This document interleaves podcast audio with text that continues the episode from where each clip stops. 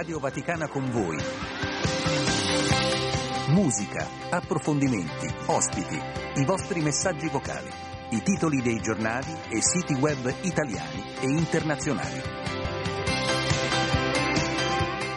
Motori accesi, motori accesi pronti alla partenza anche in questa settimana con Radio Vaticana con voi eh, la squadra di oggi, il sottoscritto Giancarlo Lavella al microfono, in regia Gustavo Messina e Silvia Giovarrosa, in attesa che la regia stessa eh, accresca eh, il suo numero di persone perché alle 9.30 saremo anche in radiovisione sulla piattaforma eh, Facebook per eh, parlare di tennis oggi. Insomma, ci sono stati tanti eventi importanti nei giorni scorsi, soprattutto importanti per i colori italiani, ma il tennis sta veramente tornando di moda. Allora ne parliamo in radiovisione eh, su Facebook alle 9.30 circa, voi cominciate a scriverci sia sulla piattaforma Facebook ma soprattutto sul 335 12 43 722 eh, sul quale sono già eh, cominciati ad arrivare eh, i vostri messaggi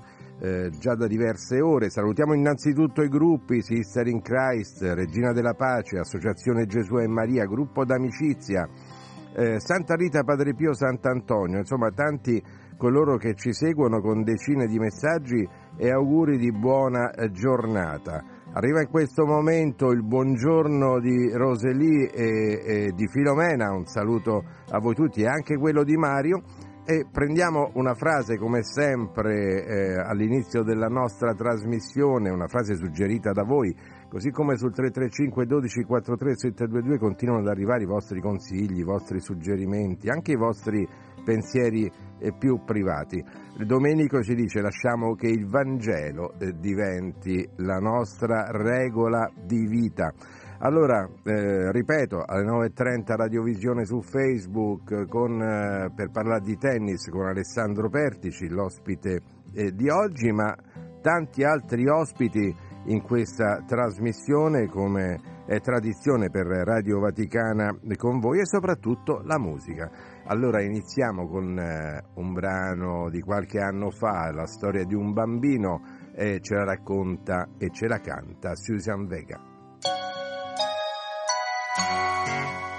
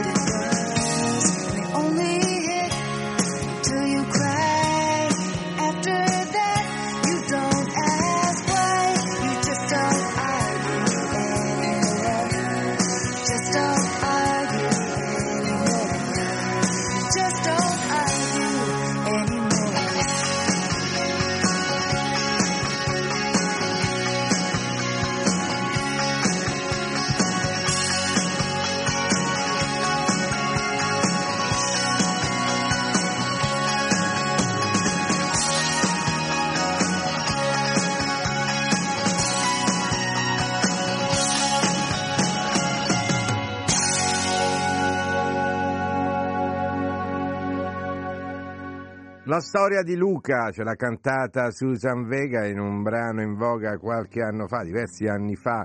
Eh, continuate a scriverci al 335 12 43 722, è arrivato il saluto di Valerio Gullo.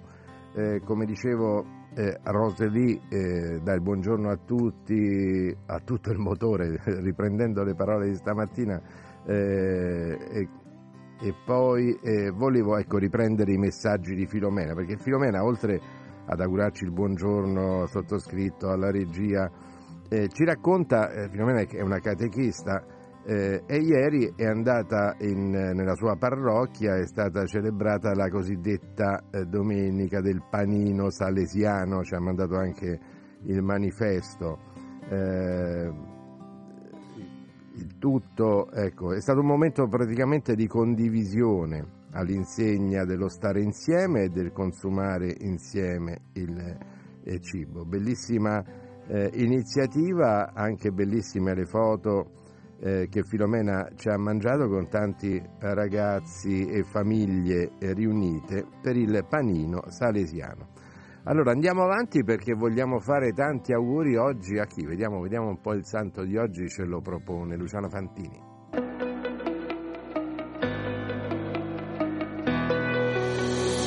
Oggi, 5 febbraio, la Chiesa ricorda Sant'Agata, vergine e martire a Catania. Quella di Sant'Agata è una delle più belle testimonianze di fede del III secolo. La Chiesa celebra la sua memoria il 5 febbraio, giorno in cui muore martire a Catania. L'impavida giovane siciliana, sottoposta ad orribili torture, dà prova di una coraggiosa fedeltà a Cristo. In questa data si ricordano inoltre Santa Adelaide abbadessa e Beata Elisabetta Canori Mora. Allora oggi la Sicilia insomma sugli, sugli scudi perché Sant'Agata è, un, è una santa eh, venerata soprattutto nel- nell'isola italiana. Andiamo avanti con le dirette che oggi vi offriremo alle 12 da Loreto, dalla Santa Casa, la recita della preghiera dell'Angelus e del Rosario, mentre alle ore 19 la Santa Messa dalla parrocchia dei Santi Fabiano e Venanzio a Roma nel diciottesimo anniversario della scomparsa di Don Andrea Santoro. Eh, la celebrazione è presieduta da Monsignor Martin Kemetek, arcivescovo di Smirne. E infine mh, in Italia oggi si celebra l'undicesima giornata nazionale di prevenzione dello spreco alimentare. Ecco, lo spreco alimentare intanto è arrivato eh, il nostro ospite, uno dei eh, problemi del, del momento, eh, perché? Perché insomma di fronte alla carenza di cibo lo spreco alimentare è veramente qualcosa da evitare. Dicevo, è arrivato il nostro ospite responsabile della testata Radio Vaticana Vatican News, Massimiliano Menichetti. Beh, scusate il ritardo, comunque ben trovati a sei, tutti. Sei in perfetto orario. Eh, lo, diciamo, lo diciamo a chi ci ascolta perché di solito un minuto prima, no? anche due minuti prima. Perché i nostri ascoltatori pensano che tu sia lì in attesa da 20 minuti, invece sei arrivato 12 secondi 12 fa. secondi Ma, fa, eh, esattamente. Ho tolto lo zaino un attimo prima di entrare. Ma non per questo ecco il nostro benvenuto è meno caloroso. Con te Massimiliano per eh, parlare di una frase importante che il, eh, il Papa ha, ha pronunciato ieri all'Angelus, la pace a rischio riguarda tutti, eh, servono gesti di coraggio. Cosa sono questi gesti di coraggio? Ma la costruzione della pace, il Papa ce lo ricorda ogni volta, passa innanzitutto dall'ascolto dell'altro, passa dal poter incontrare, vedere l'altro, poter eh, seminare e costruire questa pace vuol dire riuscire a guardare e intessere relazioni. Quindi il gesto di coraggio è smettere di avviare realtà bellicose, di contrastare l'altra persona, invece poterla incontrare con lui, costruire eh, fattivamente diciamo, questa, questa, pace. Ovviamente il richiamo è anche a tutta la diplomazia internazionale, perché la diplomazia internazionale deve prendere posizioni eh, decise nei confronti della pace, quindi contro la guerra. In questo momento lo diciamo, il Papa eh, in questo caso si è rivolto e ha guardato con chiarezza come fa da diversi mesi sia la realtà dell'Ucraina sia la realtà eh, della guerra in Medio Oriente, in generale tutte le guerre. È una voce fuori dal coro quella del Papa che invoca in continuazione la pace, cioè dinamiche mediatorie, dinamiche di incontro, politiche che costruiscano la pace, che abbattano le differenze di povertà, eh, le differenze di ricchezza, le differenze di istruzione, in modo tale che tutte queste politiche, che sono politiche di coraggio, disinneschino quelle che poi invece sono queste micce della guerra che infiammano il mondo. Ecco, questi insegnamenti valgono nel grande come nel piccolo, no? Sarà perché vengo da un confronto familiare con mio figlio che è adolescente, ma insomma eh, costruire la pace attraverso questi principi mutatis mutandis chiaramente anche nel piccolo costruisce, aiuta a costruire la pace globale. Sì, perché eh, anche qui eh, Francesco richiama sempre il rapporto che c'è tra le persone, anche tra i vicini di casa, coloro che abitano in un condominio, in un paese, in una città, a non lasciare mai soli eh, le, sole le persone e ad avere sempre le parole buone, le definisce così, no? quindi dice di, come si disinnesca la violenza, come si disinnesca la guerra, si disinnesca avendo parole buone, parlando come stavi dicendo tu nella concretezza della relazione quotidiana con gli altri, parole buone, non parole aggressive, non certo. parole di scontro, invece spesso anche per un esempio diciamo, molto banale ma molto concreto che è quello del vivere all'interno di una, di una città, il traffico di una città è spesso l'esempio opposto di queste parole buone, al contrario si, eh, si assistono e si subiscono insulti. No? Quello che invece non bisogna fare, il Papa dice, anche con questa concretezza, cioè disporsi nell'animo per poter non eh, rispondere a questo diciamo, innesco di odio, ma portando una, eh, un modo diverso di essere, si costruisce la pace. Sembra quasi eh, una, una fantasticheria pensare che non rispondo male ad una persona nel traffico e finisce la guerra, ma in realtà è così perché il nostro cuore si educa ad essere buono, si è buoni nelle relazioni, si è buoni nei progetti che costruiscono una società, si è buoni nella diplomazia internazionale proprio per disinnescare i conflitti. Eh, infine Massimiliano Menichetti, un altro dei leitmotiv delle catechesi del Papa è quello di recuperare non buttare, eh, esorta a farlo con, le, con gli esseri umani ma in questo caso io lo adatterei a quella che ho annunciato prima, la giornata nazionale di prevenzione dello spreco alimentare. Eh, spreco alimentare da evitare perché non vuol dire soltanto non gettare del cibo, ma dietro c'è un significato profondo di fronte a tanti popoli che invece questo cibo non ce l'hanno. Sì, e ci sono tante iniziative. Il Papa parla, diciamo, la parola scarto eh, per il Papa è un richiamo e un monito molto grande. Non, scal- non, scartare l'uomo, non scartare chiaramente il cibo e tutte le risorse affinché tutta l'umanità ne possa, ne possa godere. Ci sono tante eh, realtà in Italia e nel mondo che si preoccupano di condividere tutto ciò che viene definito avanza, no? in abbondanza in realtà. Quante tonnellate di cibo vengono buttate ogni giorno nel mondo sono eh, veramente numeri eh, preoccupanti da questo punto di vista, ma ci sono tante realtà, tante società che in realtà si preoccupano di redistribuire e questo vale per le risorse, vale per le risorse minerarie, vale per le, per le risorse che riescono importantissime per la costruzione delle nuove tecnologie, il coltan fra tutti, no? Certo. sappiamo che il coltan ad esempio è... è proprio per la presenza di questo eh, minerale che viene utilizzato per, per le nuove tecnologie in eh, I nostri Congo. telefonini soprattutto. Sì, in Congo, nel nord Kivu, ad esempio, è uno dei, dei territori ricco di questo, di questo minerale ed è uno dei territori in guerra che impedì addirittura al Papa lo scorso anno di andare in questi luoghi. In questo, diciamo, non scartare c'è anche il richiamo ad una società che riesca a condividere, che riesca anche a non eh, abusare delle risorse della terra e a non squilibrare. Altro, altro eh, materiale preziosissimo, il diamante, il Papa in Congo disse alle persone voi siete i diamanti e il Congo è una terra ricchissima di diamanti, no? Quindi il Papa dice non sfruttare, non scartare le persone perché coloro che vengono utilizzati per eh, l'estrazione del diamante vengono pagati pochissimo, spessissimo sono eh, ragazzini poco più che adolescenti e vengono sfruttati, scartati, come la generazione, la realtà degli anziani che il Papa richiama come custodi della memoria e innesto fondamentale per le nuove generazioni, ma nel mondo eh, a volte si assiste proprio a, questa, invece, a questo scarto di queste persone che vengono come marginate perché guardate in una società troppo veloce, in una società che tende a consumare le persone, quindi di nuovo lo scarto diventa consumo, allora vengono messe, vengono messe ai margini. Ecco, quando il Papa parla di scarto, parla e, e in realtà di ottimizzazione delle risorse, di nuovo parte dalla cosa più semplice che abbiamo sotto gli occhi, cioè se eh, avete del cibo non sprecatelo, se comprate delle cose comprate ciò che vi serve, serve. e non di più, fino ad arrivare appunto a questi sprechi che poi di nuovo ritornano nel generare la guerra. Grazie Massimiliano Michetti. E tu hai citato quello che è lo scandalo del continente africano che viviamo da decenni, cioè un, eh, mi piace sempre ricordare il mio libro sussidiario delle elementari in cui si diceva che l'Africa, paese ricco di materie prime, sarebbe stato destinato a un sicuro progresso e forse eh, l'Africa stava meglio 50 anni fa che non adesso. Sai, il Papa anche, eh, ricordiamo eh, la giornata della fraternità umana e la firma di questo documento che è arrivato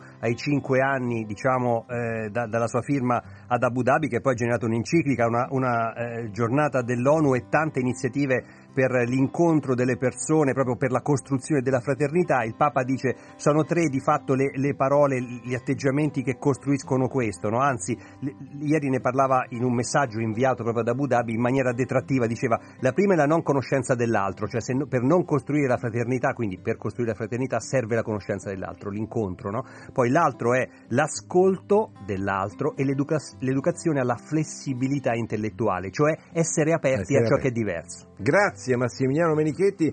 Massimiliano ti vogliamo alle 9.30 in regia perché ci sarà in radiovisione parleremo di tennis e tu sei un appassionato di questo sport. Beh, Sei- giochicchiavo da ragazzo, però sono, diciamo, sono ai tempi diciamo, un po' distanti rispetto a quelli attuali. Chiaramente adesso, ultimamente, con, con la, la vittoria che abbiamo avuto di Sinner, siamo tutti diventati appassionati Eh di tennis, Guardo, di guardo con nostalgia la mia racchetta di legno dove ora invece i materiali Io ce l'ho ancora in grafite, diciamo, che è Ah, ancora vabbè, vecchia, eh, allora- perché poi il Kevlar in realtà avrai come evoluzioni. Sì, sì. Ormai sono delle piume. Grazie, grazie Massimiliano Menichetti, responsabile della testata Radio Vaticana, eh, Vatican News ed ora la musica di Radio Vaticana con voi.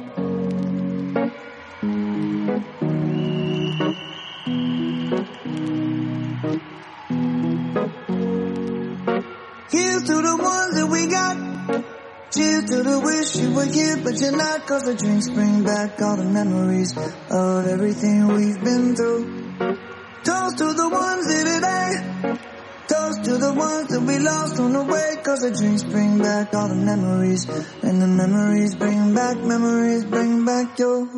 There's a time that I remember when I did not know no pain.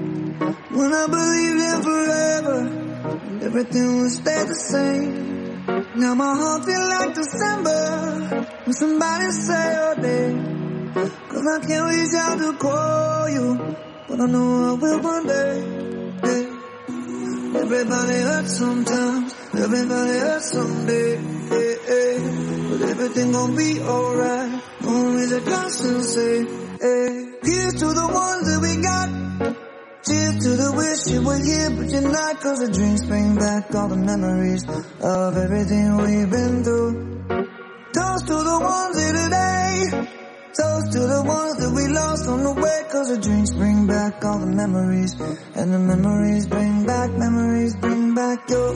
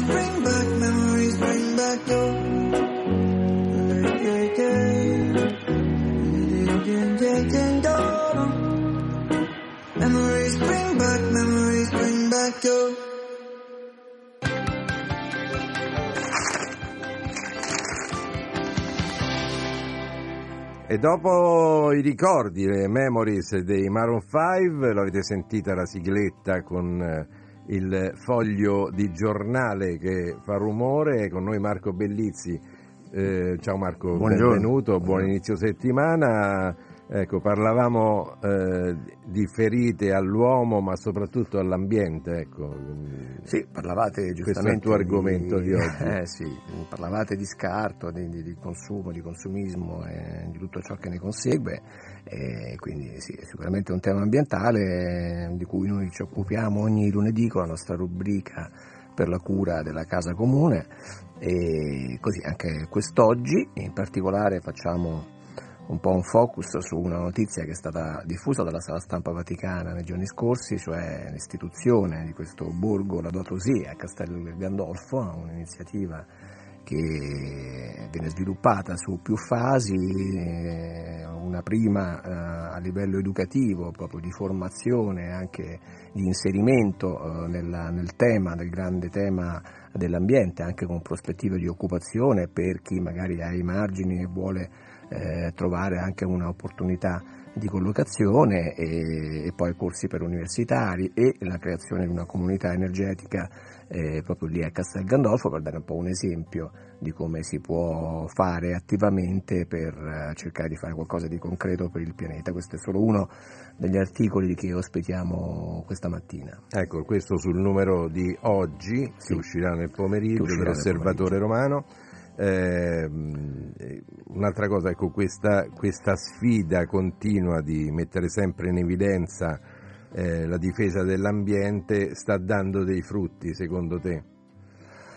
Direi di sì, Ehm, a livello di, di sensibilizzazione personale eh, direi assolutamente di sì, poi è chiaro che tutto dipende un po' da chi ha in mano il volano eh, del, del- cambiamento, della transizione ecologica che sono ovviamente le imprese, le grandi realtà produttive che da una parte eh, dettano un po' la linea, dall'altra interpretano anche le nostre esigenze di consumatori. no? Si parlava prima di consumo e, e noi con i nostri comportamenti, anche con le nostre scelte da, da clienti, da consumatori, possiamo determinare qual è il futuro del nostro pianeta, quindi eh, da questo punto di vista c'è ehm, una grande sensibilizzazione, sia pure con velocità diverse, il pianeta come sempre, parlavate prima di Africa, va a due, tre velocità, eh, quindi abbiamo un Occidente molto sensibile ai temi ambientali che magari si può permettere anche di pagare qualcosa di più per un prodotto biologico, dall'altra parte abbiamo i paesi che invece ancora subiscono gli effetti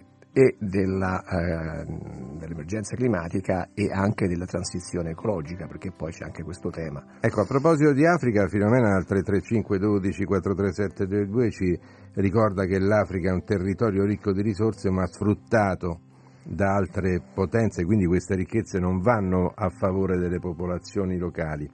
Ecco, si, crea, si è creata nel mondo questa dicotomia tra i paesi soprattutto occidentali che hanno fatto il bello e il cattivo tempo, generando sicuramente un progresso in passato, e i paesi emergenti che dicono beh ora toccherebbe a noi, quindi non potete imporci delle regole restrittive su quelli che sono i consumi e, e le, le, le, l'inquinamento in pratica.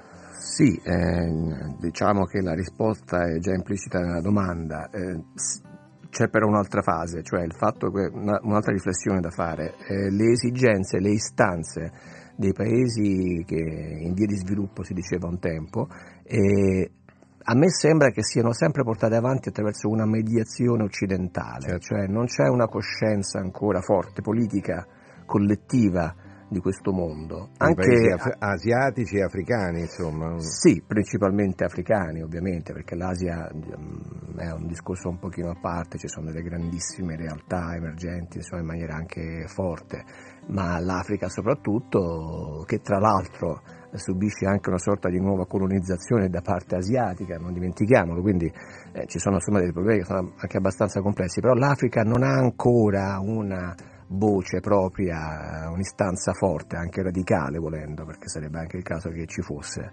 E questo è un altro tema che sarebbe opportuno analizzare. Grazie Marco Bellizzi, eh, tutto questo dicevamo sull'osservatore romano di oggi, sia online eh, con eh, chi si vuole abbonare con meno di 6 centesimi al giorno, può averlo direttamente sul telefonino oppure in edicola in formato cartaceo. Molti dicono, beh, avrei voglia di andare su un'isola deserta, e su un'isola deserta sicuramente sia tu che io ci porteremmo questo brano. Sentiamo.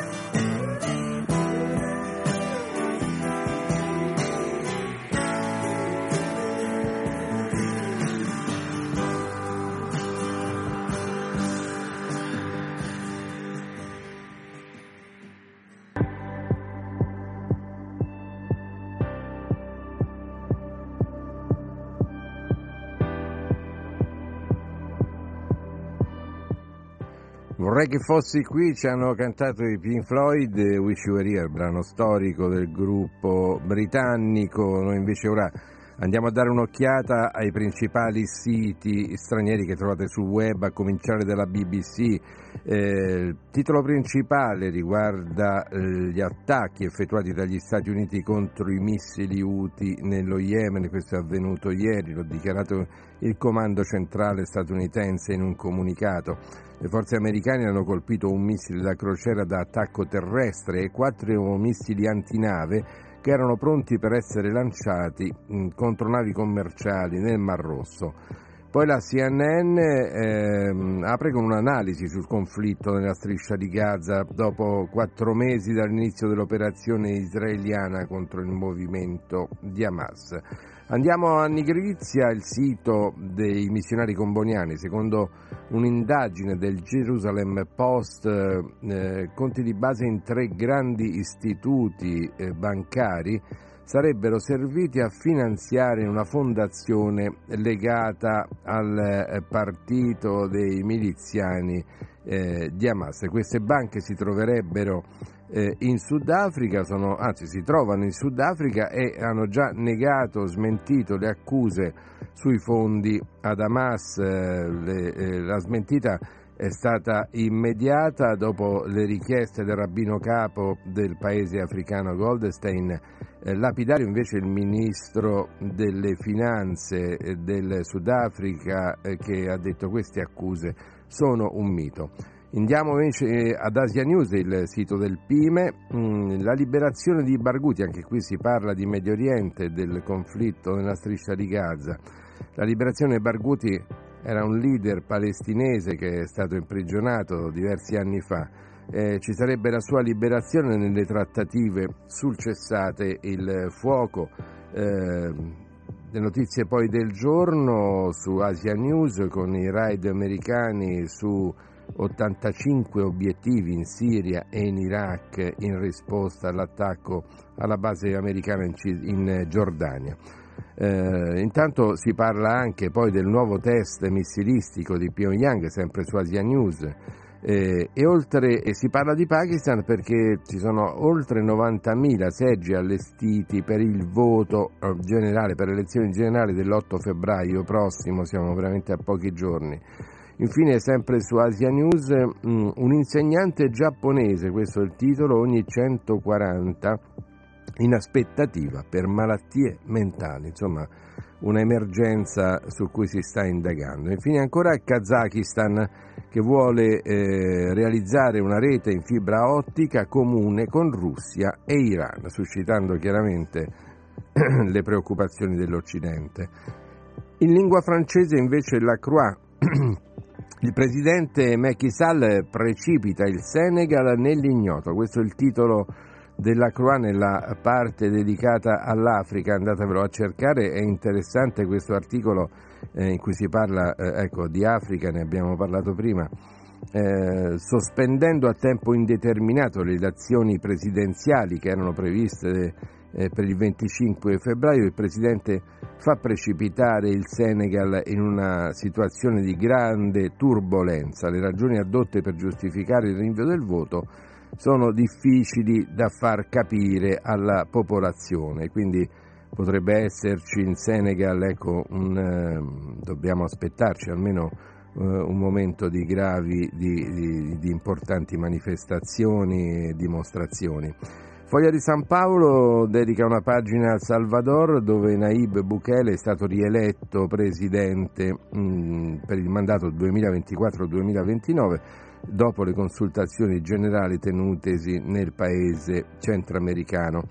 Infine un reportage interessante su Vida Nueva in eh, lingua spagnola sull'educazione cattolica eh, in Mozambico. Eh, è un articolo eh, di Angel Herrera. Eh, tra poco eh, andremo a dare anche un'occhiata ai quotidiani che troverete eh, in, eh, in, edicola, ai quotidiani italiani. Intanto andiamo ad ascoltare un brano proprio di musica italiana, Annalisa, ragazza sola.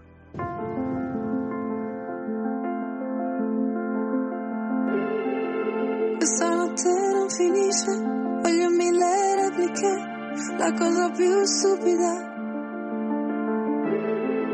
è chiamarla l'ultima, non sparire, chiama, chiama, chiama, è una cosa che si impara. E non sarà mai domenica senza una frase poetica gridala tutta la notte, tutta la notte, se mi togli l'ultima, ultima, se mi togli l'unica, unica ora di sonno da questa notte, forse non mi sento più. sola,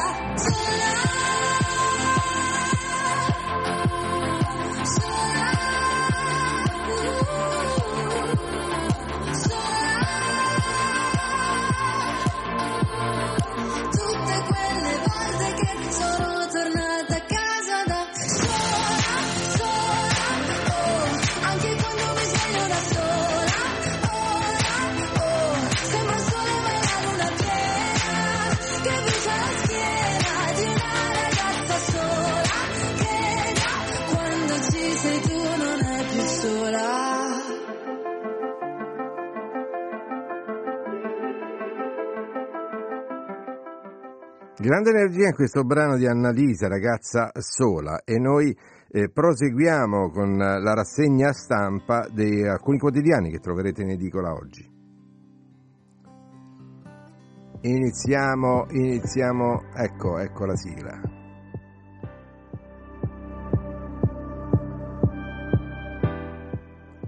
Iniziamo con il Corriere della Sera, dicevamo, eh, in testa, proprio in testa, sotto il titolo c'è una notizia di sport. Festa dell'Inter, batte la Juve e scappa in campionato, più 4 sui bianconeri eh, per l'internazionale con addirittura una partita ancora da recuperare.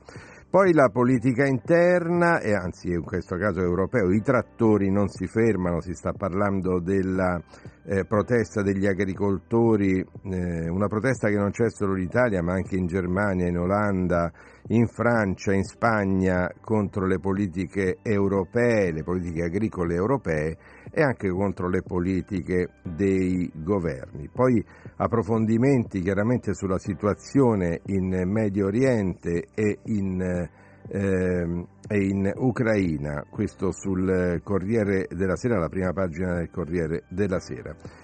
Eh, Repubblica invece dà spazio come primo titolo alla eh, situazione internazionale e ai recenti attacchi, contrattacchi americani nei confronti dei ribelli yemeniti Houthi. Houthi, e questo è il titolo, minacce all'Italia. Mohamed Ali al-Houthi, uno dei capi della milizia yemenita che attacca le navi commerciali, diventate un bersaglio se aderite all'aggressione.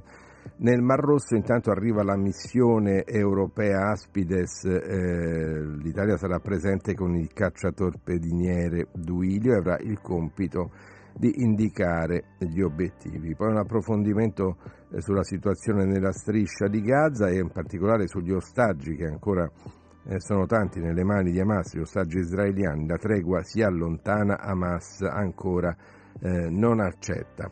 Poi di spalla un, ehm, eh, un, approfondimento sul Festival di Sanremo che eh, si avvicina il 7, sarà la prima, eh, la prima serata di questo Festival 2024, Festival della canzone italiana, Festival di Sanremo. Eh, il giornale invece apre su quello che, che, è stata la cosiddetta violenza eh, di un gruppo di giovani nei confronti di una ragazza a Catania e parla di emergenza immigrati minori. I sette del branco erano ospiti di una comunità. Sono 24.000 in Italia i minori eh, e, e quindi c'è questo argomento in drammatico, doloroso, in, eh, in evidenza sul giornale.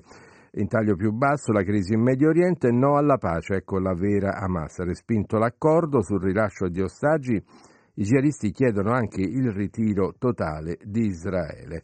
E poi un ampio servizio nella parte dedicata allo sport sulla eh, vittoria dell'Inter sulla eh, Juventus, quindi una seria ipoteca dei nerazzurri sul, eh, sullo scudetto 2024, anzi 2023-2024.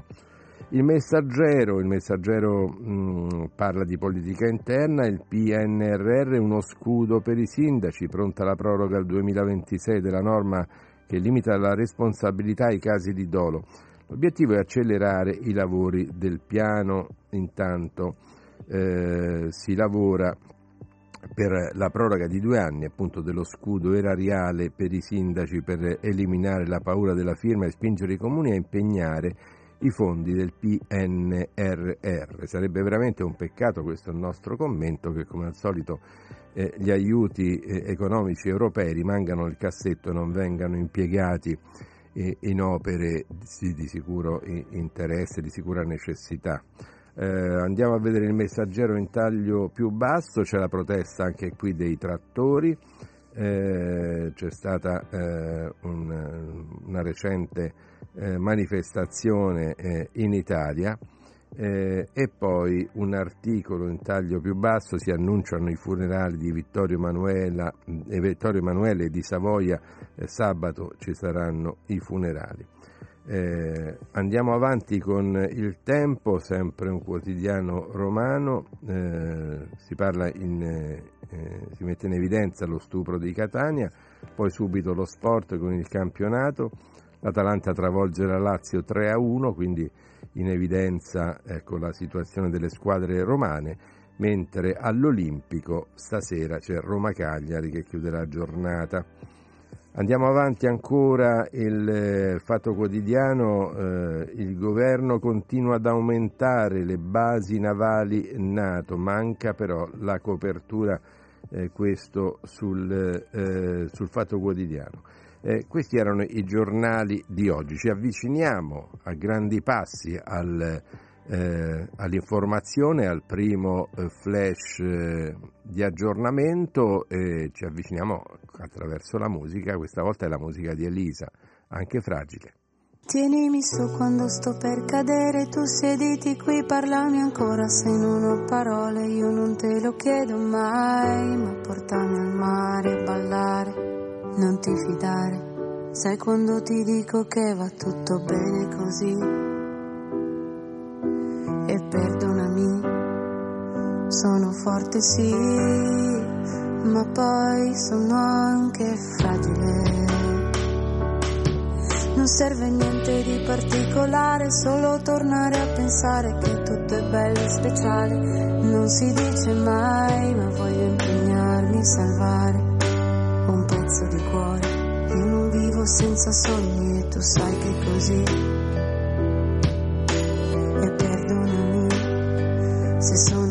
sì, e se poi sono anche fragile.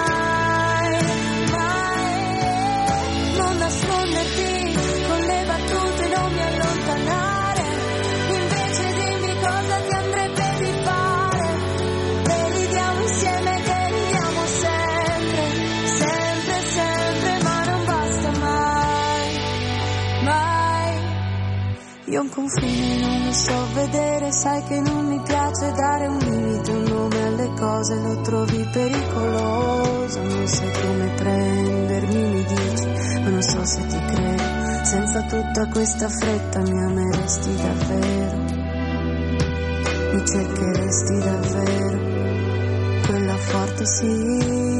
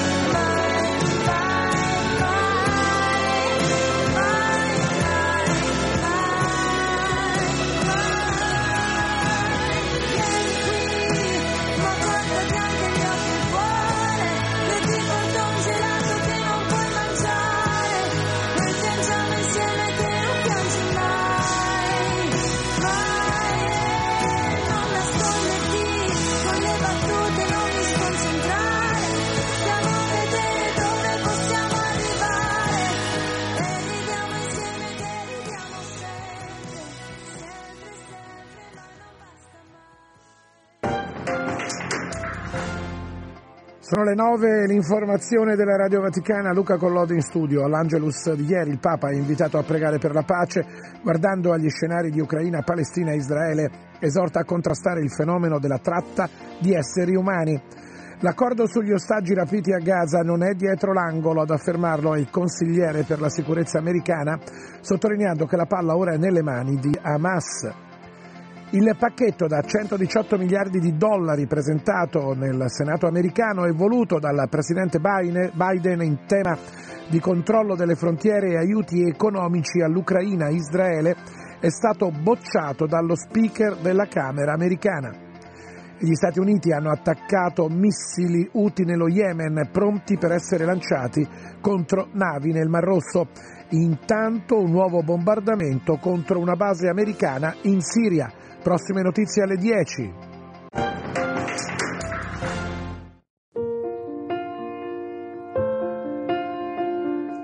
Grazie a Luca Collodi per l'aggiornamento dell'informazione. Luca Collodi è, ancora qui con noi e sta eh, preparando anche l'edizione delle, eh, delle ore 10. Allora, eh, ancora musica qui a Radio Vaticana con voi, mentre il 335 12 43 722 è sempre a vostra disposizione per i vostri pensieri. Diteci anche cosa ne pensate del tennis, sarà dedicato al tennis infatti il eh, quarto d'ora circa di radiovisione sulla piattaforma Facebook che avremo mh, tra, appunto, tra una mezz'ora eh, circa. Intanto ci ascoltiamo The Fray con How to Stay Alive.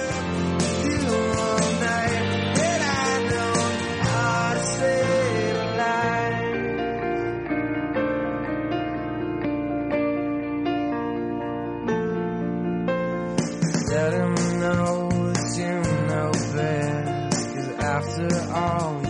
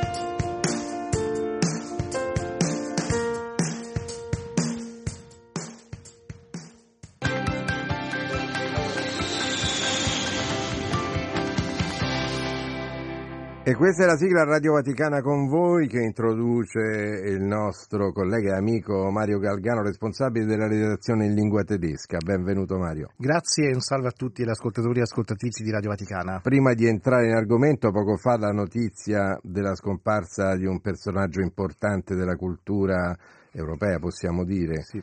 il, dillo tu. L'ex direttore anche dei Musei Vaticani, Antonio Paolucci, che purtroppo è deceduto da, da quello che abbiamo adesso Sì, sono visto. le prime notizie che stanno Sì. arrivando sulle agenzie.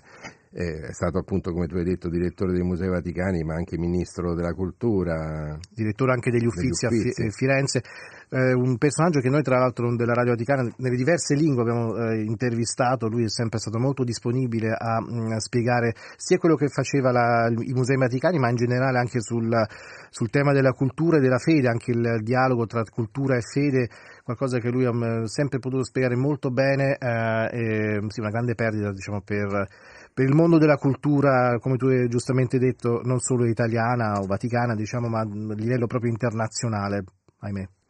Eh, lo ricordiamo, lo ricordiamo anche a tutti voi che ci state eh, ascoltando.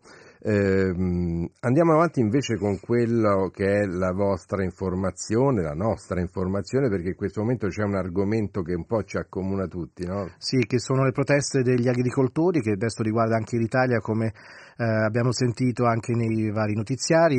Eh, in Germania continua, anche se diciamo forse un po' un livello un po' più, come posso dire, eh, continuativo, non è eh, una grande protesta forse come era all'inizio, però si continua, si continua perché mh, eh, c'è un malcontento nel- nell'agricoltura eh, tedesca, ma credo che sia un po' a livello eh, diciamo europeo, riguarda tanti paesi e questo sì accomuna un po' tutti, tutti noi europei eh, il, il fatto del, del tema dell'agricoltura, come, come procedere con l'agricoltura, quale, quale mh, segno, cosa vogliamo dare ehm, per il futuro della politica agricola europea, a livello europeo, non solo diciamo nazionale per quanto riguarda l'Italia o la Germania eccetera, ma proprio a livello europeo.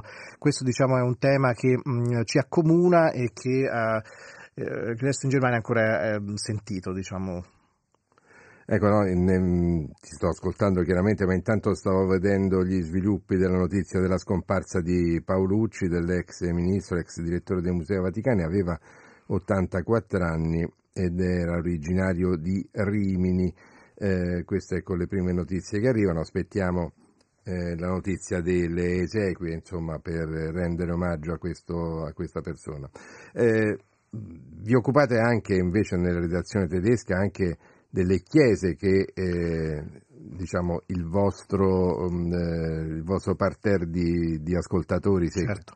Eh, diciamo che ovviamente nella, eh, nelle aree di lingua tedesca eh, in Europa, cioè la Germania, Svizzera, Austria, soprattutto Germania e Svizzera, c'è ovviamente ehm, una grande importanza ai temi ecumenici, a ciò che anche le altre chiese non cattoliche, chiese protestanti, eh, luterana in Germania, eh, riguarda ed è un tema che adesso mh, stiamo toccando. Eh, ci sono stati due settimane fa, c'è stata una presentazione di uno studio fatto dalle chiese luterane tedesche sugli abusi eh, commessi nella, nella chiesa luterana in Germania e ciò ha veramente colpito moltissimo l'opinione pubblica, mh, tanto perché ovviamente è un tema Certo. eh, sensibile, eh, sono dei numeri veramente scioccanti perché eh, cioè ogni, ogni singolo caso è na- naturalmente scioccante, ma mh, si pensava sempre, vabbè, nel- nella- è un problema che riguarda solo la Chiesa cattolica, la Chiesa luterana non ha questi problemi perché non c'è il tema del celibato, eccetera. E invece, Invece si è- invece no, cioè, ehm, dimostra che ciò che dice Papa Francesco, ciò che anche ha detto eh, Papa Benedetto XVI, cioè mh, l'abuso di potere è quello che diciamo che bisogna fare molta attenzione e ciò che forse eh, riguarda di più del tema del celibato, sì, celibato no, di come i sacerdoti devono essere o non essere, e, e ciò che ha portato adesso questo di grande dibattito, noi l'abbiamo toccato diciamo, mh, come tema, ovviamente in un modo sobrio, se posso dire, insomma, soprattutto presentando cosa hanno detto, eh, presentato anche ehm, i rappresentanti della Chiesa luterana in Germania, ehm, però è, è un tema adesso di, di grandi dibattiti che si fa nell'opinione pubblica e ovviamente anche a livello diciamo, ecclesiastico de- de- delle chiese, eh, come anche procedere, perché è un tema ahimè, il tema degli abusi che riguarda tutti, ehm, cioè questo è anche quello che dimostra questo studio. non Riguarda, riguarda abbiamo solo, detto, non solo le chiese, ma anche ma la società tutta civile. la società, giustamente, cioè anche altre parti del- della società, penso allo se posso dire anche lo sport, la cultura, del, eh, la, le varie associazioni, eccetera, ma anche le famiglie, cioè è un, è un tema veramente che bisogna eh, trattare tutti insieme ed è quello che forse questo studio ha dimostrato per l'ennesima volta che è qualcosa che riguarda tutti, non solo una parte del, di, di, società o, o una parte della Chiesa, diciamo. Grazie Mario Galgano, mm, come ho annunciato prima, noi tra poco in Radiovisione alle 9.30 parleremo di tennis. Allora tu eh, sei, sei anche, hai, hai, anche un lato sportivo molto evidente. Sì, ehm, allora diciamo che vabbè, come Svizzera abbiamo Roger Federer, Martina Hingis, eccetera, una grande, grande vabbè, tradizione, insomma, grandi nomi. La storia di questo sport. Però eh, se posso dire, Yannick Sinner ha eh, qualcosa di, di germanofono, no? Perché lui Beh, viene sì. dal Sud Tirol, cioè è comunque di lingua madre eh, tedesca ehm, come base, cioè non, non dobbiamo di- dimenticare anche questo aspetto, per noi eh, anche questa è stata una notizia in questo senso, proprio perché anche il nostro pubblico è anche quello lì, è il, l'Alto Certo. Adige, Sud Tirol, e, eh, ed è molto interessa- eh, interessato anche a questo aspetto, diciamo, non, No. dimentichiamoci di questo. Potete sapere che Mario Galgano, oltre ad aver seguito i mondiali di ciclismo a Sì. A Glasgow. Sì, Sì, giusto, Scozia. eh, è uno sportivo proprio, mh, eh, nasce come perché dovete sapere che arriva in radio tutte le mattine con la sua bicicletta, Sì.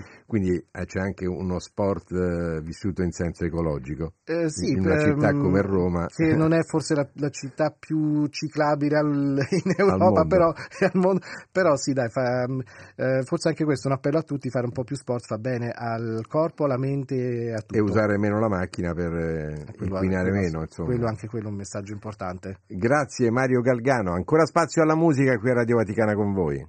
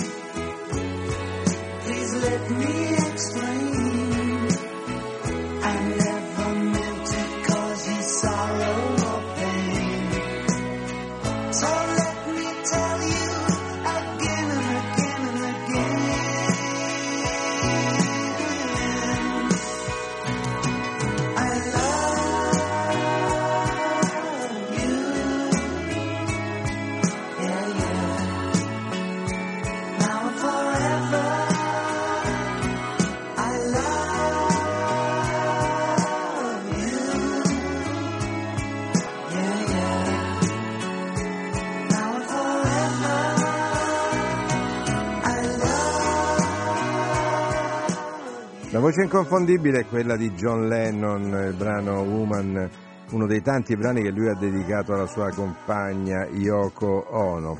Ed ora è il momento di andare a dare un'occhiata al nostro eh, sito vaticannews.va, in evidenza ancora eh, per qualche minuto l'attività del Papa di ieri e il, l'appello alla pace, il nuovo appello alla pace fatto da Francesco, la pace è a rischio ma riguarda tutti, servono gesti di coraggio, l'abbiamo commentato il, eh, prima insieme al nostro responsabile Massimiliano Menichetti. Tutta l'attività del Papa nella parte iniziale del eh, sito, nella parte alta della pagina della home page e poi scendendo man mano anche le notizie internazionali e non può mancare, mh, eh, non può mancare l'Ucraina ma eh, su questo punto, ecco, una piccola anticipazione non di quello che avete, eh, di quello che troverete sul sito, cioè un'intervista al nostro Giuseppe eh, D'Amato, eh, esperto, una vita possiamo dire dedicata al mondo russo, ex sovietico e all'Europa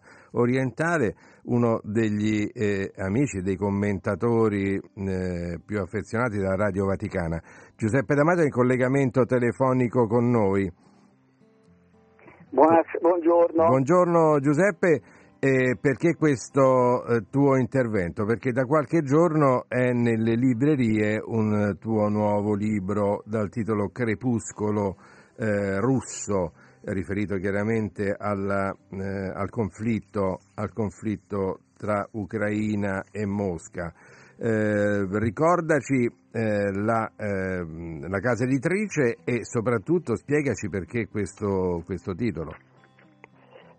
Certo, buongiorno di nuovo, la casa editrice, l'Università Popolare eh, di Torino, il libro è appena uscito, eh, il titolo è eh, Crepuscolo russo, eh, l'ultimo zar e, sono, c'è un sottotitolo eh, che è appunto l'ossessione ucraina. Perché Crepuscolo russo? Perché non si sa dove sta andando in questo momento la Russia, perché l'operazione militare speciale non ha raggiunto gli obiettivi prefissati e ha segnato il tramonto eh, di quella concezione russa eh, di impero così come veniva tramandata eh, in maniera generico, eh, secondo la tradizione, eh, dai geostrateghi russi. Il 24 febbraio del 2022 la Russia ha cambiato corso e ciò che, lo, e ciò che si osserva oggi nella, eh, nella vita quotidiana politica, economica, appunto segna proprio eh, questo cambiamento. E, e, certamente un crepuscolo eh, dopo un tramonto, ma non si capisce se questo eh, sia il primo crepuscolo sia quello serale e, e mm, dopo seguirà una notte, del resto storicamente in Russia vi è stata la rivoluzione d'ottobre nel 1917 ed era seguita purtroppo la guerra civile, quindi poi c'era stata una nuova alba con la rinascita dell'Unione Sovietica, oppure questo è un, già un crepuscolo mattutino e, e, la nuova Russia del futuro sarà una specie eh, di Corea del Nord oppure un Iran, eh, ma di estensione eh, certamente maggiore, paesi che vivono una realtà staccata dalle grandi dinamiche della globalizzazione. Senti, ehm, Giuseppe D'Amato, tu hai scritto questo, hai iniziato possiamo dire a scrivere questo testo quando è iniziata la crisi uh, ucraina. Eh, innanzitutto qual è stato lo scopo di, di, scriverlo? Cosa ti ha spinto a farlo? Immagino capire veramente in profondità quelle che sono le motivazioni di questo conflitto. Ma certamente, allora eh, lo sforzo è stato quello di ricostruire nella maniera più obiettiva possibile quanto è successo, anche perché eh, si vuole tentare di lottare contro le falsificazioni, le, mistificazioni, le imperizie eh, che ci sono eh, state in questi due anni, soprattutto, eh, soprattutto qui abbiamo a che fare eh, con vere e proprie propagande ben organizzate e, e il mondo occidentale spesso eh, spesso si è trovato impreparato a saper identificare e capire eh, queste falsificazioni, queste mistificazioni. Ecco, ehm, non ti volevo interrompere, comunque eh, è importante capire che eh, per Mosca l'Ucraina rappresenta qualcosa di veramente importante, una sorta di ossessione, tu così ne parli nel tuo libro. Me eh, certamente, proprio perché secondo, secondo eh, una, eh, una, vasta parte eh, del, dell'opinione pubblica, ma anche eh, del, di intellettuali, eh, l'Ucraina è, è, parte della Russia, è una, una zona periferica della Russia, infatti Ucraina significa verso o vicino al confine, eh, mentre, eh, mentre, in realtà eh, siamo di fronte a un qualche cosa eh, che ormai è, lontano da, eh, da, quello, eh, da, quello, che è storicamente stato, ma c'è stato proprio uno scollamento di quelle terre eh, dal, da, quanto, da, quanto, era eh, storicamente eh, in passato. Eh, questo lo si è notato soprattutto eh, dopo il 2014 e, e insomma, è andato avanti questo, è andato avanti un conflitto congelato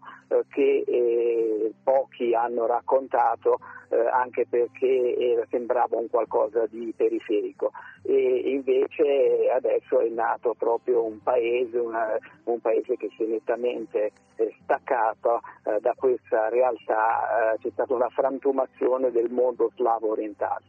Ecco, allargando un po' lo sguardo, no? secondo molti osservatori, alcuni osservatori, fortunatamente non molti, la guerra in Ucraina, così come quella ora del Medio Oriente, sarebbero una sorta di prova generale eh, nella possibilità che avvenga un altro conflitto, casomai più esteso e casomai in Oriente. Secondo tu sei di questo avviso? No, non precisamente, eh, sono, sono, conflitti eh, al, al, momento regionali, eh, ma eh, quello uh, ucraino è pericolosissimo, molto più pericoloso di tutti gli altri, anche perché, eh, anche perché eh, c'è il rischio di arrivare a uno scontro fra la Russia e la Nato, anche se le due parti tentano di evitare incidenti, errori, eccetera, ma siamo in una situazione di estremo pericolo e proprio per questa ragione eh, bisogna tentare eh, di riuscire a capire le, le, ragioni di quanto è successo per evitare qualcosa di ancora peggiore rispetto ad oggi. Eh, il Medio, Oriente, il, Medio Oriente, in realtà una soluzione all'orizzonte la si vede, invece perlomeno per quanto riguarda quello che abbiamo ascoltato ultime, nell'ultima, anche nell'ultima settimana, mentre ad est in Ucraina invece le soluzioni non sono al momento all'orizzonte.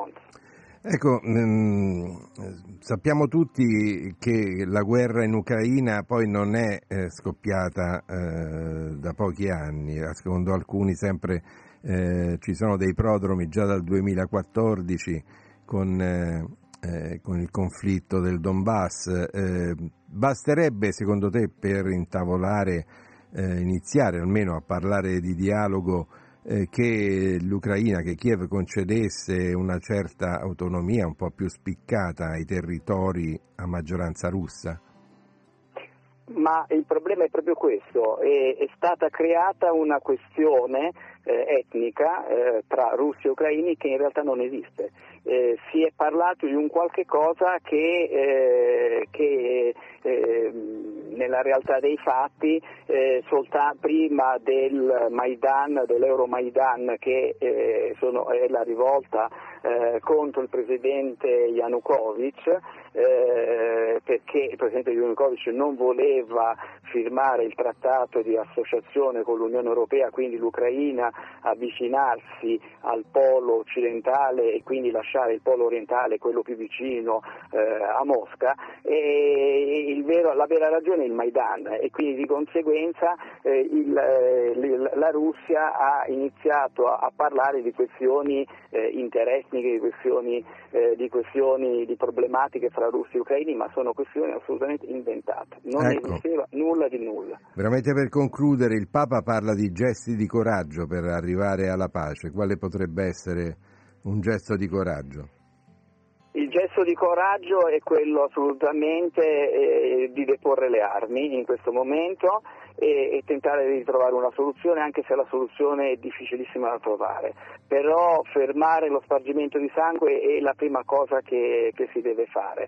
Eh, il problema è che dal punto di vista eh, negoziale non ci sono punti di partenza attualmente e quindi di conseguenza si andrà avanti eh, verso un conflitto eh, sempre più duro, eh, sempre più pericoloso e, e quindi si aprono degli scenari inquietanti e questa è la ragione per cui bisognerebbe cercare perlomeno fare un, questo gesto eh, di coraggio, ossia fermare le armi. E tutto questo, Giuseppe D'Amato, sul tuo libro che è già nelle eh, librerie italiane, Crepuscolo russo, l'ultimo zar, l'ossessione ucraina, eh, casa editrice Università Popolare di Torino e quindi andremo subito ad acquistarlo. Grazie, grazie Giuseppe per essere stato con noi a Radio Vaticana con voi. Grazie a voi tutti, arrivederci. Ed è tempo di musica ancora perché tra poco saremo in radiovisione per parlare di sport, per parlare di tennis. Via con la musica. Al mondo non esiste nessuna come te che mi guardi con gli stessi occhi tristi. Quando fuori c'è il sole, ha una strana forma di malinconia che, che mi ricorda che ogni cosa è mia, solamente a metà mi saluti con un cenno e non so se ti rivedrò domani oppure mai più guardarsi indietro un'abitudine. Lo spettatore del tuo film non sei mai tu. Non mi dici neanche una parola. Guardo la tua ombra farsi piccola fino a scomparire. E ti vorrei rincorrere. Lo so bene che vuoi scappare, ma non ti puoi nascondere come un abbraccio sulle scale, ma lo sai da te. Anche adesso che sei lì da solo, che cos'hai da sorridere? Te lo giuro, non sto scherzando. Ti ricordi quando ti dicevo, avuto solo te?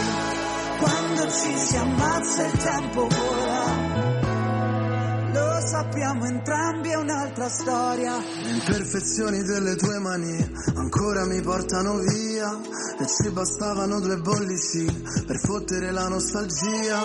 Siamo ragazzi perduti che si sono riconosciuti al primo sguardo. Le ore, i secondi e i minuti passano muti come quando stai aspettando. E adesso so dove sei. Se solo sapessi dove sono io, ti chiederei come stai. Se solo sapessi come dirti addio e tu lanci un desiderio a una fontana e lo guardi arrugginire e ti vorrei rincorrere. Lo so bene che vuoi scappare, ma non ti puoi nascondere. Come un abbraccio sulle scale, ma lo sai da te. Anche adesso che sei lì da sola, che cos'hai da sorridere? Giuro non sto scherzando, ti ricordi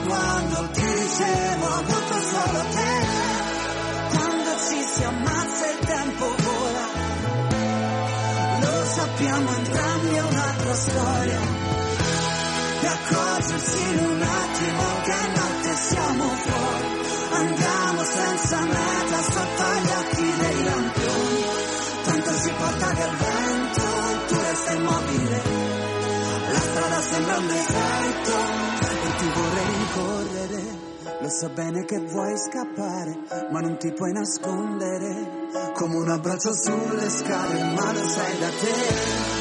Anche adesso che siamo qui da soli, che cos'hai da sorridere?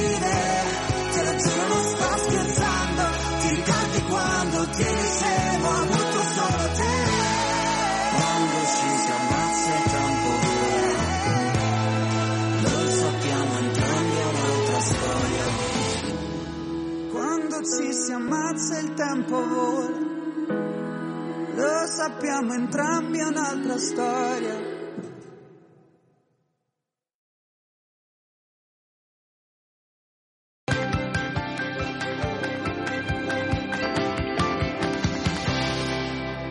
Il momento che attendevamo, siamo da questo momento in radiovisione sulla piattaforma eh, Facebook eh, per parlare di tennis. Eh, so che molti di voi che ci ascoltate sono appassionati, quindi non solo calcio, ma soprattutto anche tennis, anche alla luce dei, dei recenti successi ottenuti dalla squadra italiana, ma in particolare da Sinner, ma anche dal grande gioco che fanno vedere anche, e noi guardiamo anche agli altri eh, giocatori delle altre nazioni, in testa Djokovic, ma anche Medvedev e tutti gli altri che occupano le prime categorie. Dunque il tennis è tornato di moda, ve lo chiediamo, voi rispondete al 335 12 43 722 per quelli che stanno seguendoci in radio, ma soprattutto sulla piattaforma Facebook siamo, potete anche vederci ed è un bel vedere perché oggi con me c'è Alessandro eh, Pertici, Buongiorno. eh, Buongiorno consigliere, tutti. buongiorno Alessandro. eh, Diciamo che alla Radio Vaticana quando c'è da parlare di tennis ci rivolgiamo a lui perché lui è consigliere del Comitato regionale del Lazio della Federtennis e Padel, aggiungiamo. E padel, sì, dall'ottobre dell'anno, del 2022. Ma Alessandro Pertici è molto altro all'interno del mondo Beh, tennistico. ci tengo, no, ma Eh? molto altro non tanto perché... No, non lo- te lo ci faccio dire a te perché è molto difficile. No, non è complicato, sono 35 anni che sono comunque ufficiale di gara, almeno formalmente. Dal 2009, ehm, diciamo così, sono fiduciario degli ufficiali di gara del Lazio. È una cosa ehm, che mi sta a cuore perché Certo. insomma fa parte un po' della, della mia essenza di- nell'ambito della federazione. ecco. Io voglio ringraziare ufficialmente Alessandro Pertici perché eh, qualche giorno fa la Coppa Davis vinta dalla nazionale italiana dopo Sì, tanti anni sì. di quella vinta in Cile da Panatta e Company è venuta a Roma al Circolo Tennis Parioli. Sì. E tu Alessandro eri presente, ci hai mandato delle foto molto emozionanti, Sì, come sì. l'insalatiera vista da È vicino. bellissima. Io non so se è possibile che, vederla anche Eh, nostri... nel nostro sito sarà possibile vedere, Esatto. in questo momento no, no. no, però dopo sì, ci tenevo, ho fatto qualche foto, beh, insomma, sono sempre quelle grandi emozioni, no? Tra l'altro la decisione della- del Presidente del Consiglio federale, insomma, della Federtennis ehm, eh, e Padel, è stata quella di far girare questa Coppa Davis in tutti i posti dove ehm, in 47 anni, perché sono questi Certo. gli anni da cui abbiamo- avevamo vinto l'ultima Coppa Davis, va nei luoghi dove si è giocato e almeno una volta è stato vinto un incontro di Coppa Davis in tutti questi decenni. Quindi l'insalatiera in tour per l'Italia. Ecco, Esatto. voi ve la ricordate la vittoria italiana in Cile eh, di Panatta, Bertolucci, Zugarelli e Barazzuti? Era il 1976, Qua, eh, 4. sì, Ecco, insomma, tanti anni fa, eh, quindi eh, comunque nel ricordo di tutti. Oppure i più- per i più giovani qualcuno ve l'ha raccontata, eh, aveva tanti risvolti Beh, lì c'erano dei risvolti politici politici, no? Eh, insomma, io almeno io ero molto piccolino, quindi. Ehm, però ecco, poi è sempre ritornato anche sui mass media questa cosa. E Fu giusto o non giusto andare a giocare? Poi alla fine ha vinto lo sport, è stato giusto così, l'Italia andò. E sabato, quando eravamo a omaggiare la Coppa Davis al TC Parioli, ehm, c'era anche il grande capitano dell'epoca e c'è stato un incontro bellissimo tra i due capitani.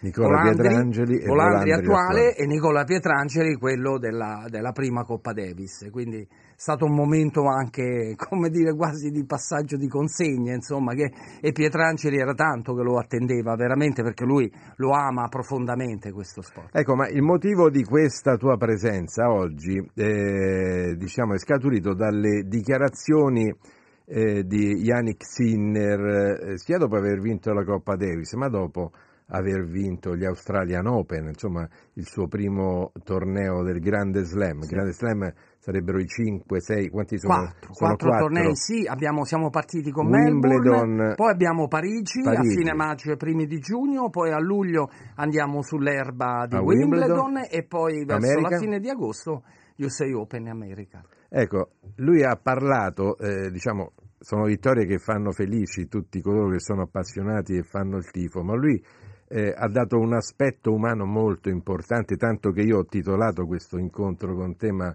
il tennis è solo uno sport o anche una palestra di vita, perché lui ha ringraziato i genitori, ha fatto capire adesso rinunciando a tutte le interviste, che deve ricominciare ad allenarsi per i prossimi impegni. Su questo è stato ehm, promonitore, diciamo così, qualche giorno prima di, alcu- di queste dichiarazioni che tu eh, ne fai cenno di Sinner e il nostro presidente Angelo Binaghi, che, alla domanda ma Sinner andrà al Festival di Sanremo?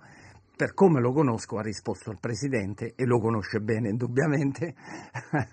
Ehm, per come lo conosco no, perché ehm, deve lavorare e, e quindi in realtà la vita di questi campioni è molto impegnativa, Certo. anche perché si cambia spesso comunque anche ehm, campi- tipi di campi di- dove si gioca. A Melbourne era un sintetico, venendo eh, in Molto Europa... veloce oppure... Esatto, Mm. poi cambiano secondo gli anni, però comunque sicuramente campi diversi, anche se sempre in sintetico, e venendo in Europa, molto facilmente è, è facile che ci siano queste diversità. E e comunque eh, si sta pian piano affacciando poi il tempo della terra battuta. Per un passaggio da un terreno così comunque più rapido rispetto alla terra battuta serve una preparazione, Certo. serve un- una serie di cose che non ti possono permettere di fare una vita mondana. ecco. Un tennis Questo- che secondo te è diventato, è diventato, eh, quindi molto impegnativo e in questo senso c'è anche l'insegnamento di vita, no? Eh, impegnarsi per ottenere, perché è diventato un tennis molto atletico.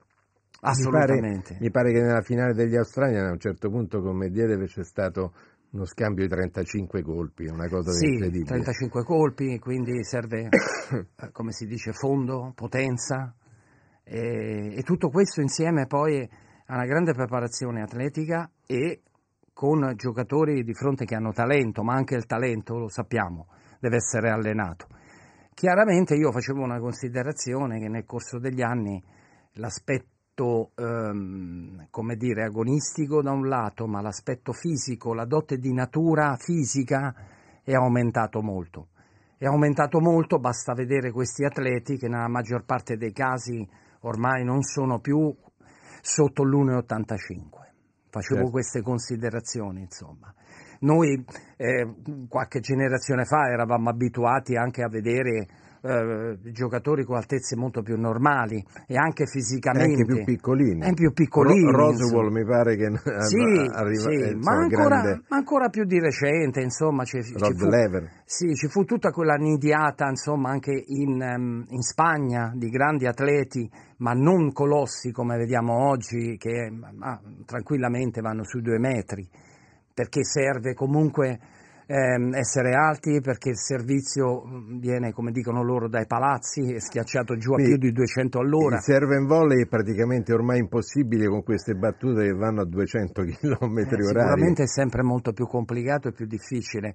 Resta un po' un- mm, qualche eccezione, ehm, resta mm, un pochettino più la terra battuta dove il gioco è un po' più lento che dà qualche chance in più per chi maneggia meglio diciamo, la, la- la racchetta sotto rete. Senti, qualche curiosità Alessandro Sì. Pertici su quelli che sono i materiali, sono cambiati in tutti gli sport, in particolare nel tennis. Io guardo ancora con nostalgia la mia racchetta Dunlop in legno, eh, che forse oggi veramente a queste velocità verrebbe distrutta in- in, eh, dopo qualche colpo se venisse usata ecco, a livello agonistico, ma che un tempo era la racchetta classica che usava Panatta, che usavano Sì. gli altri, così come anche di altre marche. Ogni tanto vedo fra l'altro che c'è qualche eh, ricordo, Nostalgico. di que- qualche nostalgico, organizzano qualche, ho visto Con la Maxima, torneo la racchetta con Maxima. la Maxima, sì sì, con la Dunlop di legno, c'è qualche la nostalgico. donna di, di- di Borg anche c'era. Esatto, esatto. Ecco, no, beh, vabbè, eh, lì c'è stata una grande evoluzione, penso sia continua. Io,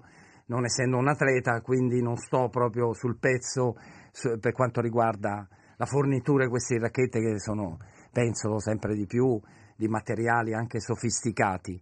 E purtroppo posso dire che una cosa importante è che in questo momento in cui vive la nostra società c'è qualche difficoltà è il reperimento delle palline, perché vengono utilizzati dei materiali tali che evidentemente in questo periodo c'è una scarsità di risorse e si ha difficoltà, posso Ah, sì, assicurarti, si ha difficoltà ad avere palline da tennis.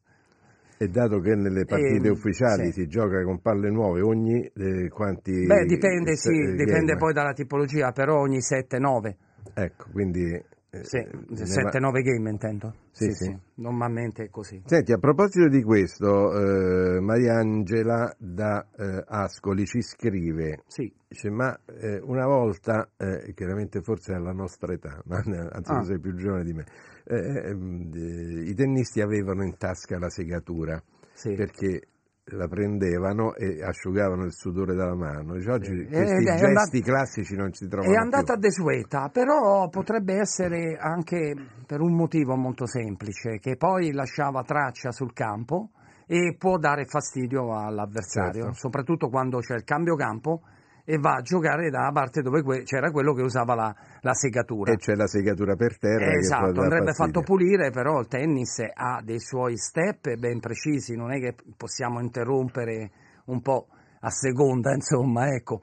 Anzi, addirittura potrebbe- si potrebbe anche prevedere una- un comportamento antisportivo se uno usasse la segatura e va a, a finire sul, sul terreno tale da poter dare ehm, fastidio al Altra, altra curiosità che chiede Mariangela, eh, chiaramente attorno ai due giocatori ci sono, come tu eh, hai detto, il giudice di sedia e i giudici di linea, Sì. ma soprattutto i ragazzi che... eh, raccattapalle. raccattapalle. Sì. Noi abbiamo una scuola molto importante qui a Roma che li forma in vista degli internazionali Ecco, di loro Roma. sono addetti a lanciare eh, le palline, Certo. alle- ne lanciano 4 o 5. Allora, Ah, gio- capita che- il giocatore, il giocatore ce le ha tutte in mano, fa che schifo questa, la butta Sì, via, che sì. questa non mi piace, quest'altra la prendo, se la Sì. fa ridare, ma in base a che cosa il, eh, colui che deve battere sceglie la pallina?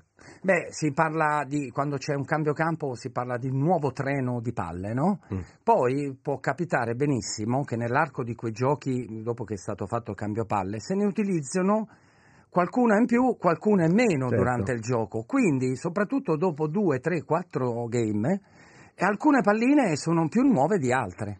E ci si accorge di questo dalla scritta che casomai si è cancellata. Dalla scritta, da quanta polvere rossa c'è sopra, ma soprattutto i giocatori prendendola in mano, eh, come dire, provano a sentire la, la- la pressione che ha la Certo. palla e evidentemente capiscono se quella ha ancora più pressione rispetto a quell'altra che gli hanno consegnato e poi così le, eh, li, li riconsegnano quelle che non vogliono usare ai raccattapalle. Alessandro Perci, siamo quasi in chiusura di questo spazio sulla piattaforma Facebook in Radiovisione, qui a Radio Vaticana con noi, eh, con voi anzi. Eh, tennis sport per tutti dal punto di vista anche economico o è ancora una- una- un'attività di elite? Beh, no, no, non è di elite. Basta dare ho alcuni dati, me li sono dovuti appuntare perché insomma ho un timore di sbagliarli. Nel 2001, eh, e cioè fu l'anno in cui il nostro presidente Angelo Binaghi prese in mano la federazione, i tesserati erano 120.000, a fine 2023 sono saliti a 660.000. Per non parlare poi dei praticanti, che sono 4,5 milioni nel 2001, eh, scusate, attualmente 4,5 milioni erano 1,3 milioni nel 2001. Cioè questo ci fa capire, E non può essere un caso. C'è un'evoluzione. C'è una grande importante. evoluzione secondo me e la nostra federazione, ora non è per dire, ma eh, è da studio veramente sotto vari aspetti, non solo sociologici, ecco, diciamo così. È una situazione di massa, possiamo dirlo, che coinvolge dai più piccoli ai più grandi. Strada facendo probabilmente ha avuto delle fortune. Pensiamo alla pandemia che ha avvicinato Certo. agli sport di racchetta le persone perché evidentemente Esatto, evidentemente eh, eh, è uno sport che ti porta all'aria aperta e il grande sviluppo del padel che la nostra federazione ha subito preso in mano, calcato e sta accompagnando. Al padel io vedo nei nostri circoli eh, le famiglie che giocano e poi da lì a breve tesserarsi un attimo, insomma, perché la competizione su tutti i livelli, la federazione italiana è stratificata in modo tale che ci siano competizioni per tutti, le persone vengono invogliate. Ecco perché questi numeri che ho fornito che dimostrano questa grande escalation. Grazie Alessandro Pertici, stiamo per eh, chiudere la nostro- il nostro spazio in radiovisione eh, su Facebook, grazie a tutti coloro che ci avete scritto, che ci hanno scritto sulle nostre due piattaforme Whatsapp eh, e Facebook. Eh, Alessandro, grazie ancora. Grazie a eh, voi. A dopo per un caffè insieme. Perfetto. e noi ci salutiamo come sempre qui a Radio Vaticana con voi con la musica.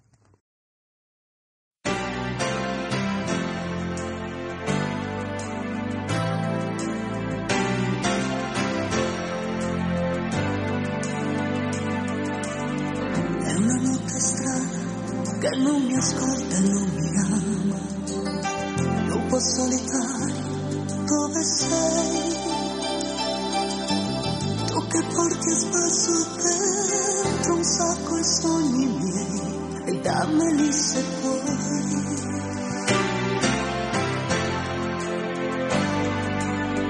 È una notte pazza, troppe stelle che non sanno lupo solitario, cosa fai?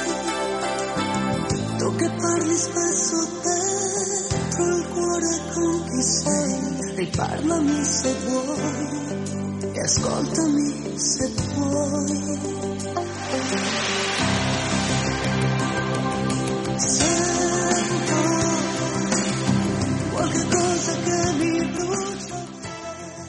E torniamo in studio, ecco abbiamo concluso la diretta video e, e torniamo invece alla Radio Vaticana più tradizionale che come al solito eh, termina il programma con l'incontro con i nostri amici e colleghi del- dei eh, programmi musicali. Ma c'è la sigla chiaramente per accogliere chi? Ve lo dico tra poco.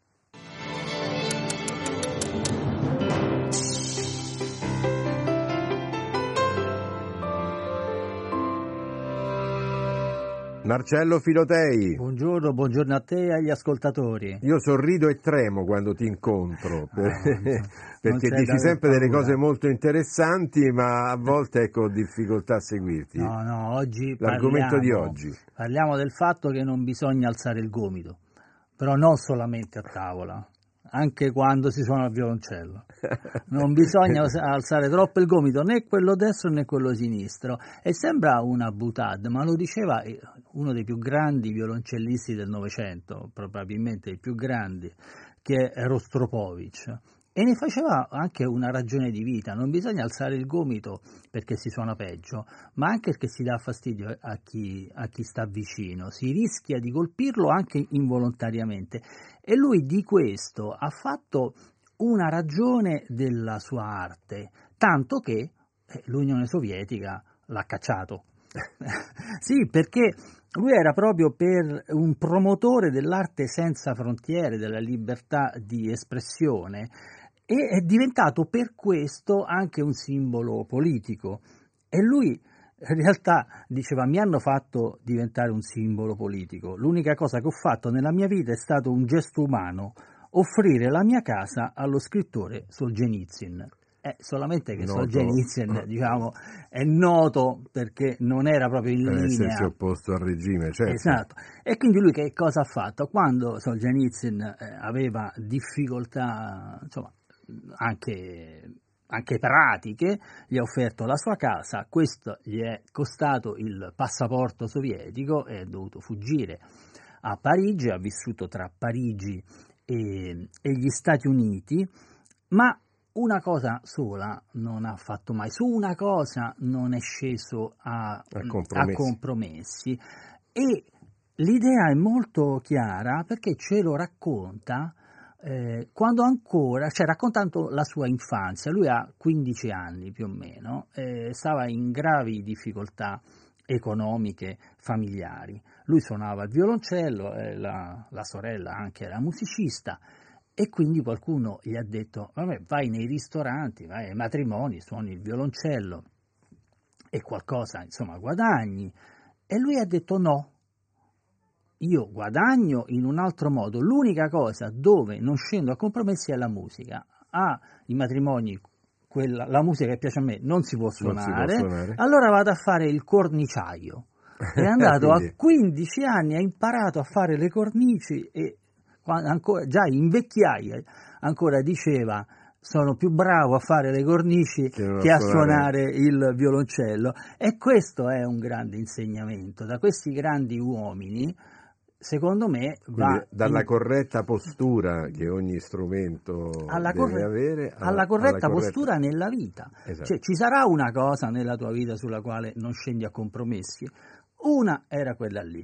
E allora ascoltiamo per esempio come suonava il eh, più grande violoncellista del Novecento in un concertino di Prokofiev che lui ha aiutato a completare perché Prokofiev è morto prima appunto di completarlo.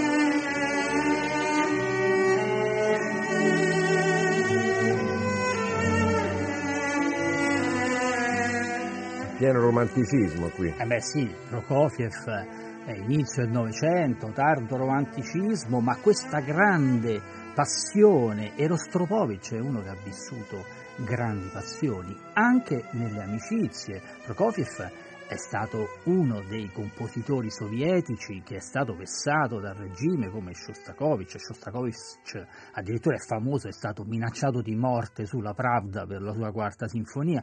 Prokofiev è stato sempre nel mirino di Stalin e poi Stalin gli ha fatto un grande dispetto, è morto lo stesso giorno, per cui non si trovava un fiore per tutta Mosca e il funerale di Prokofiev è andato praticamente deserto, c'è andato però Shostakovich.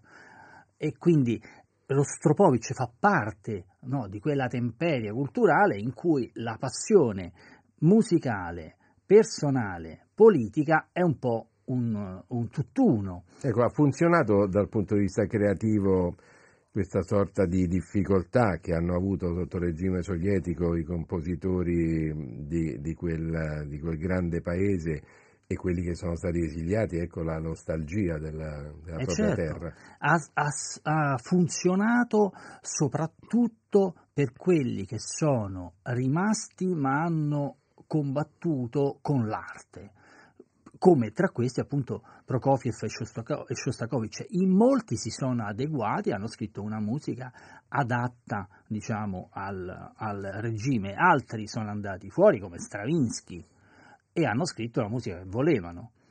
Poi invece ci sono quelli che sono rimasti come Prokofiev e Shostakovich e hanno utilizzato questa mancanza, questa assenza per metterla in musica. Ma pensiamo quanto era importante la musica in un regime che arriva a minacciare di morte un compositore perché scrive una musica che non è abbastanza adatta alla rivoluzione eh, sovietica. Significa proprio che, che quando tu vai a, concer- a un concerto riconosci se la musica è abbastanza popolare da sollevare le masse oppure, oppure no. Anche in questo secondo eh, estratto che vi volevo sen- far sentire si sente questa passione. È la Sinfonia Concerto per violoncello e orchestra di Prokofiev, uno dei suoi ultimi lavori.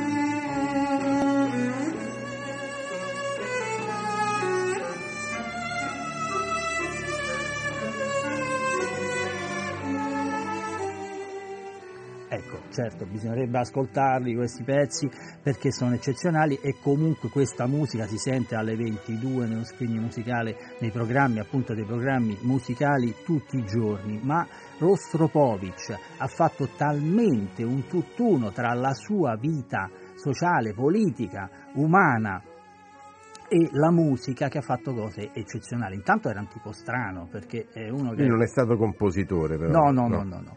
Però era un tipo dalle grandi passioni, è uno che ha incontrato una ragazza l'11 maggio e se- del 55 se l'è sposata nel, il 15 maggio e dopo Quattro giorni quattro giorni dopo, dopo 30 anni che stavano insieme gli hanno detto ma perché solo quattro giorni? E lui ha detto mi pento di aver perso quei quattro giorni con questa donna. Ecco, cioè un uomo dalle Una grandissime personalità, passioni. certo, dalle grandi passioni. Ed è anche uno che stava a Parigi per conto suo e gli è stato detto per telefono che stava crollando il muro di Berlino, ha preso un aereo privato, se l'è pagato, è arrivato sotto al muro di Berlino per suonare le eh, suite di Bach per violoncello solo, perché quello era il momento in cui l'Est e l'Ovest si riunivano e tutta la sua vita improntata sull'amore per l'arte senza frontiere, in quel momento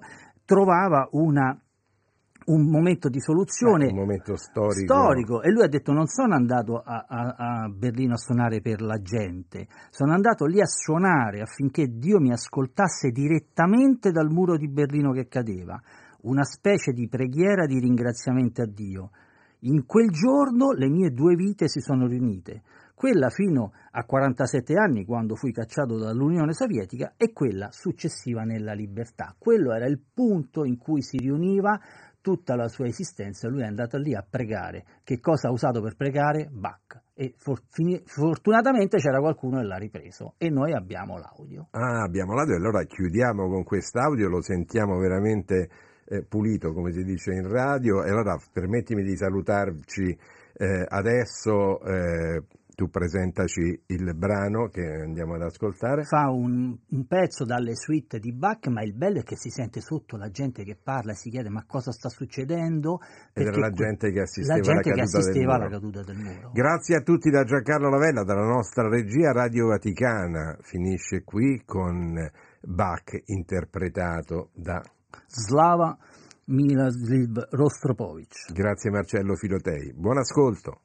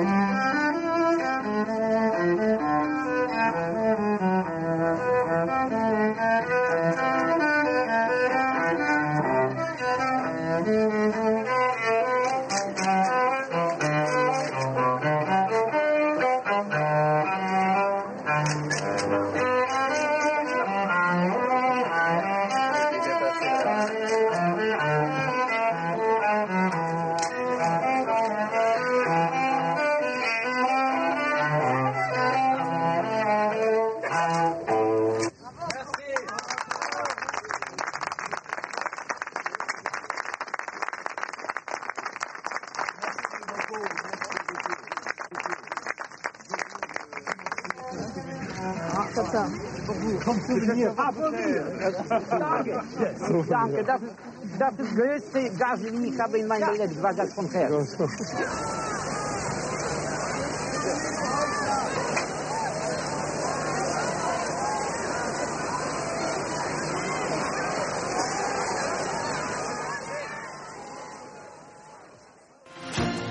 Notizie sul Papa e la Santa Sede, le chiese locali e il mondo. Multimedialità in 40 lingue, social, web radio, podcast. Questa è Radio Vaticana, Vatican News.